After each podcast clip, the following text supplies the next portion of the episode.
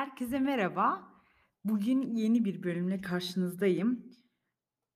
Bugün et hakkında konuşmak istiyorum ama, emm, ağırlıklı olarak etin kesiminden bahsetmek istiyorum. Eee, biliyorsunuz bizim dinimizde de, eee, yaygın olan helal kesim, eee, meselesine aslında hepimiz az ya da çok vakıfız ama bunu neden yaptığımızla ilgili bazen minik bir, eee, hatırlatmaya ihtiyacımız yok değil. Ben bölümlerimin arasında hep, eee, etin kesiminden ziyade hayvanın nasıl beslendiğinin de çok önemli olduğunu vurgularım ki bugün yediğimiz et ne kadar bir hayvanla çıksa gerçekte ne kadar, eee hayvan kalabilmiş, o da ayrı bir mesele. Tabii ki yediği gıdalardan, eee, yaşadığı koşullardan hayvan da, eee, artık hem karakter olarak hem de, tabiatı olarak inanılmaz bir suniliğe doğru yol almış. Ama, eğer bir şeyin arasında, nasıl desem, tercih yapıyor olursak tabii ki burada kesimden yana olmamız lazım ki bununla ilgili de, eee, Can Boğaz'dan Çıkar'da, eee, bir okuma parçası var. Eee, bunu da sizlerle paylaşmak istiyorum. Biraz uzun ama, eee, yine de, eee, hızlı bir şekilde, eee, bunu okumak istiyorum ki çünkü, eee, bu konu burada çok iyi anlatılmış bu okuma parçasında. O yüzden bir okumak istiyorum. Mükemmel donanımlı bir şehir düşünün. Şehrin savunma sistemi çok güçlü bir tek tek bir bilgisayarla yönetiliyor olsun. Milyonlarca kimyasal ve biyolojik toksik üreten, genetik mutasyonlara uğratan, aklınıza gelebilecek her çeşit silah bu bilgisayara bağlı olsun. Bu şehri işgal etmek isteyen akıllı birisi savunma sisteminin merkezi olan bilgisayar ile savunma aletleri arasındaki bağlantıyı keserek şehri hiç zarar vermeden bütün güzellikleriyle olduğu gibi alır ve kullanır. Ancak akılsız biri direkt bilgisayarı bombalamaya başlar. Bilgisayar bozulur ve buna bağlı silahlar kontrolsüzce şehrin halkını ve yerleşim alanlarını tahrip eder. Halk zehirlenerek, şişerek, delilerek ölür veya yaralanır, yerleşim yerleri de harap olur. İşgal edicilerin elinde kokuşmuş, harap olmuş, sağlığı tehdit eden leş dolu bir şehir kalır. Bu misalde bilgisayarın bağlantısını kesenler doğru davrananlardır.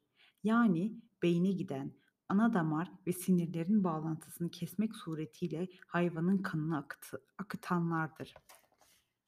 Bu durumda beyin bir anda kansız kalarak bayılır ve hiçbir tepki vermez.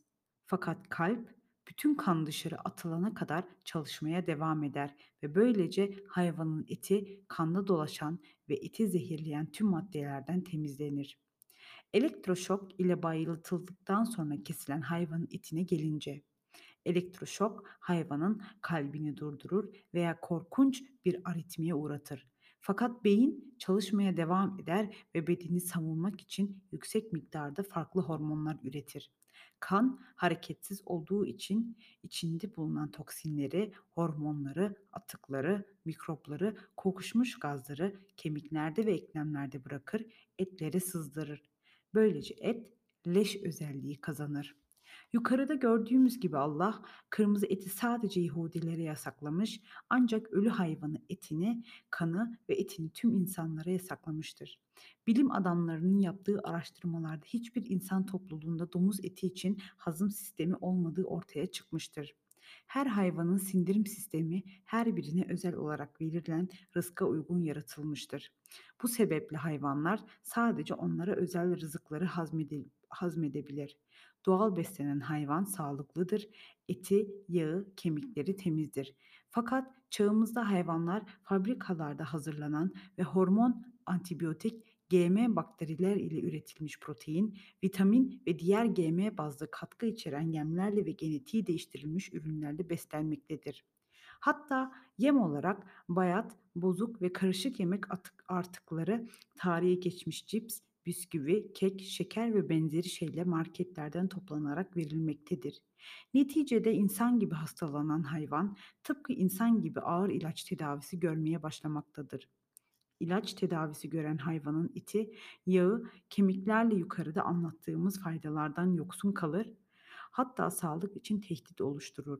Bu nedenle et alırken özellikle kemik, yağ, karaciğer, böbrek, kalp ve beyin tüketirken bunlardan henüz etkilenmemiş genç hayvanların etini tercih etmek gerekir.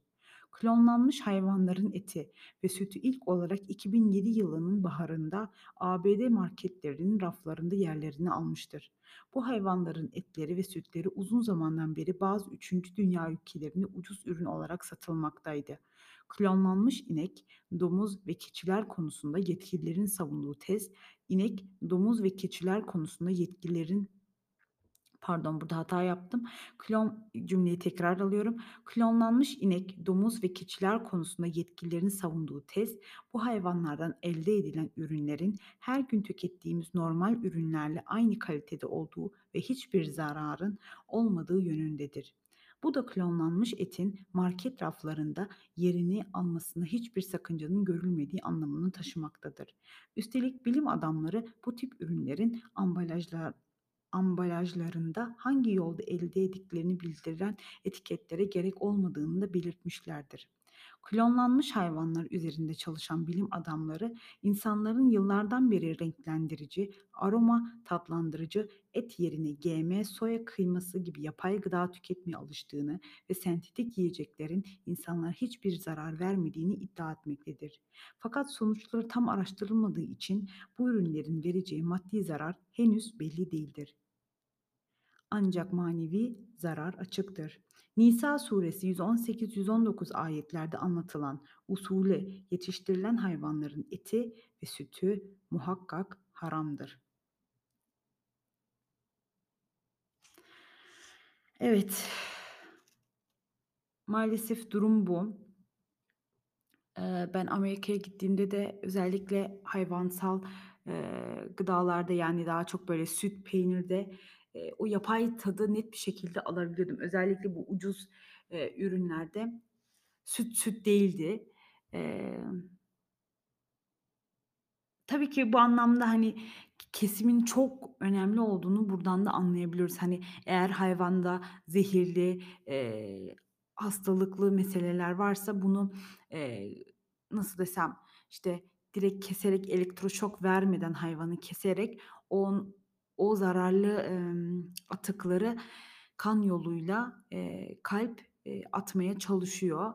E, bu da önemli bir mesele ama, eee, ne olursa olsun Eee, biz hayvanı artık öyle bir suni hâle getirdik ki, emm, yani hayvandan geriye kalan gerçekten sağlıklı mı değil mi bilmiyoruz.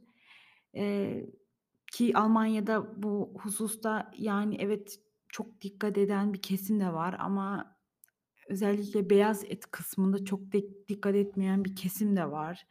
Eee, zor. Eee, ben de uzun süre bu kadar ince düşünmemiştim ama yani, burada, hani, bir yerde bir hayvanı kestirdiğim zaman bile içime %100 siniyor mu diye sorun, bilmiyorum ama en azından, hani, küçük, hani, bir kasaptan mesela et alacağım zaman artık gerçekten küçük başa gitmeye çalışıyorum. Çünkü, eee, özellikle büyük başlarda ne kadar, eee, kesim, eee, helal olsa da elektroşoksuz, eee, olma ihtimali çok zor.